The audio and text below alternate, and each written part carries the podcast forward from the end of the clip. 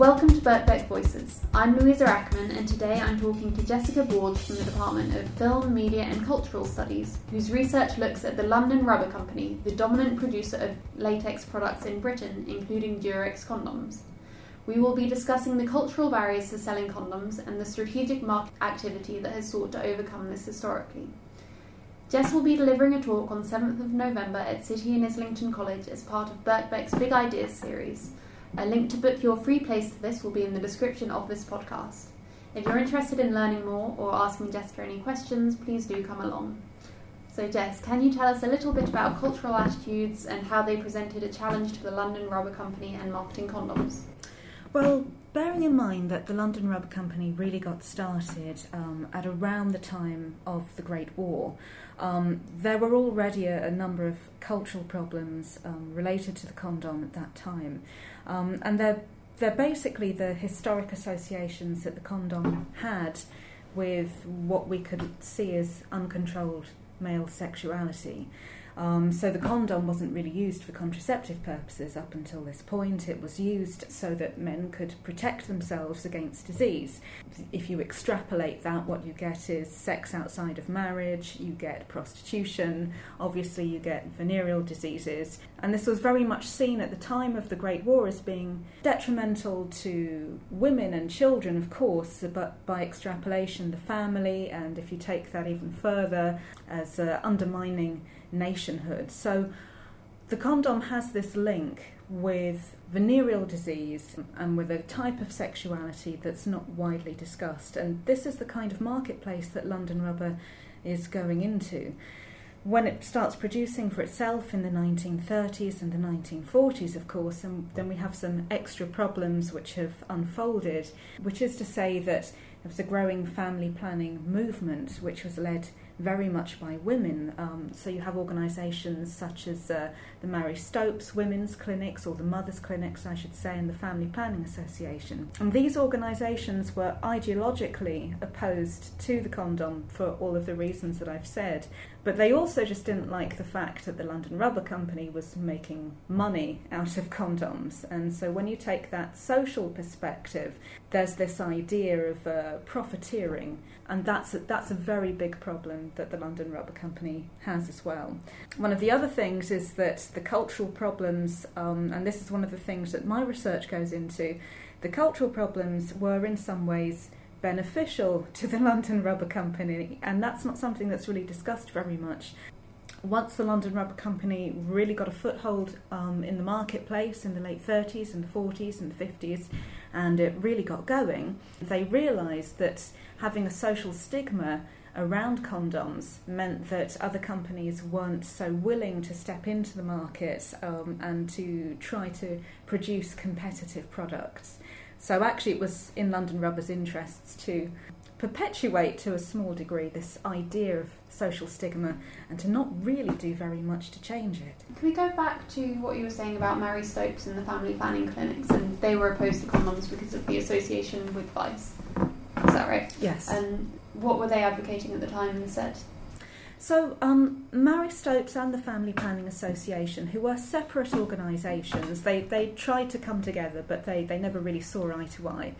But they emerged in the late 20s and really got going in the 1930s. And these groups, respectively, and there were some other family planning groups, they favoured female birth control methods, um, which essentially blocked off the cervix. So you had uh, the diaphragm and the cap, and they were just variations on a theme. So they were female methods that women used, that women controlled, but whether or not they were as effective as condoms is, is still a matter of, of conjecture. The female methods weren't necessarily much better than the condoms, but the whole aim of these organisations was to take control as they saw it away from men and to put it into the hands of women, which meant that fundamentally they were going to do what they could to resist condom culture.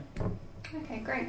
So going back to the London Rubber Company and your researches about how they overcame or indeed embrace this hostile landscape to marketing the condoms. Could you tell me what was so innovative about the strategies they took? Well, to be honest with you, the the strategies that the London Rubber Company undertook in order to continue to promote the condom weren't particularly innovative.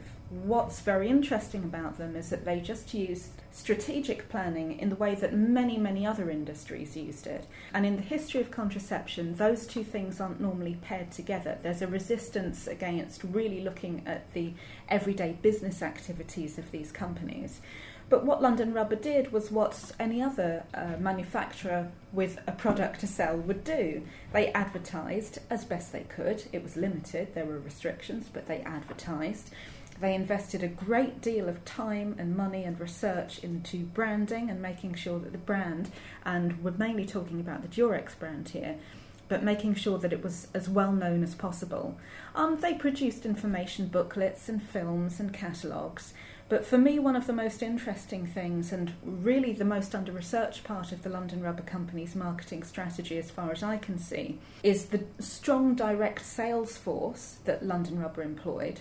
So it had a team of people who would go up and down the country direct to retailers, undermining the products of other companies and trying to push Durex.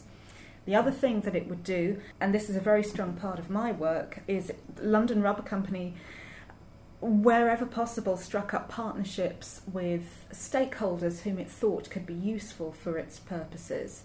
So it would commission research from academics. It established research foundations. It had a medical journal. It provided money for the Family Planning Association, who was its enemy, but it provided money for the Family Planning Association to do its own marketing in the hope um, that London Rubber would make itself indispensable.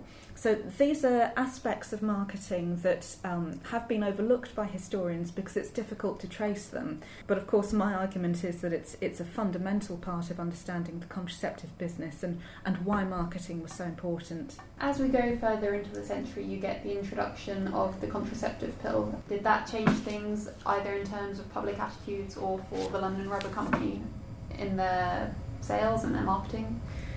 Well, there's a dominant narrative when it comes to the pill, and you see this narrative everywhere. And it says that until the pill became available, so that was 1960 in the USA and 1961 1962 in the UK.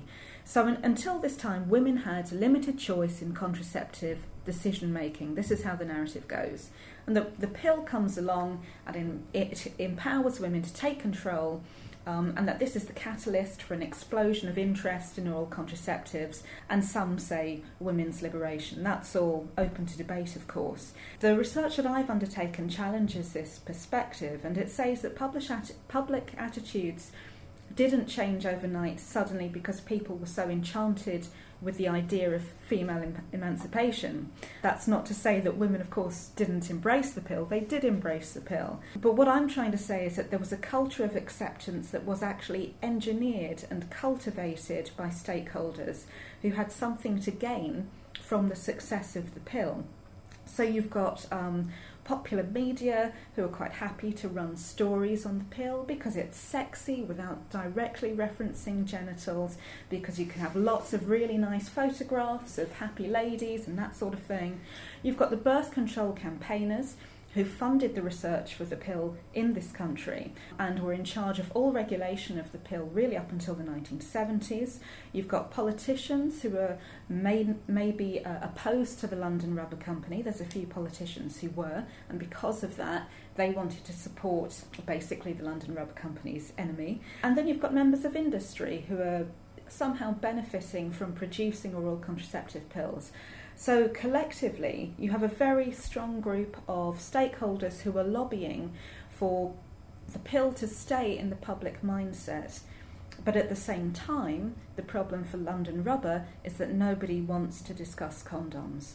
So, what you get in terms of changing public attitudes is the London Rubber Company trying to um, improve the image of the condom, which is very, very difficult for all of the reasons we've discussed, whilst at the same time this new force is coming along with all of these new supporters who are willing, ready, and open about talking about the pill.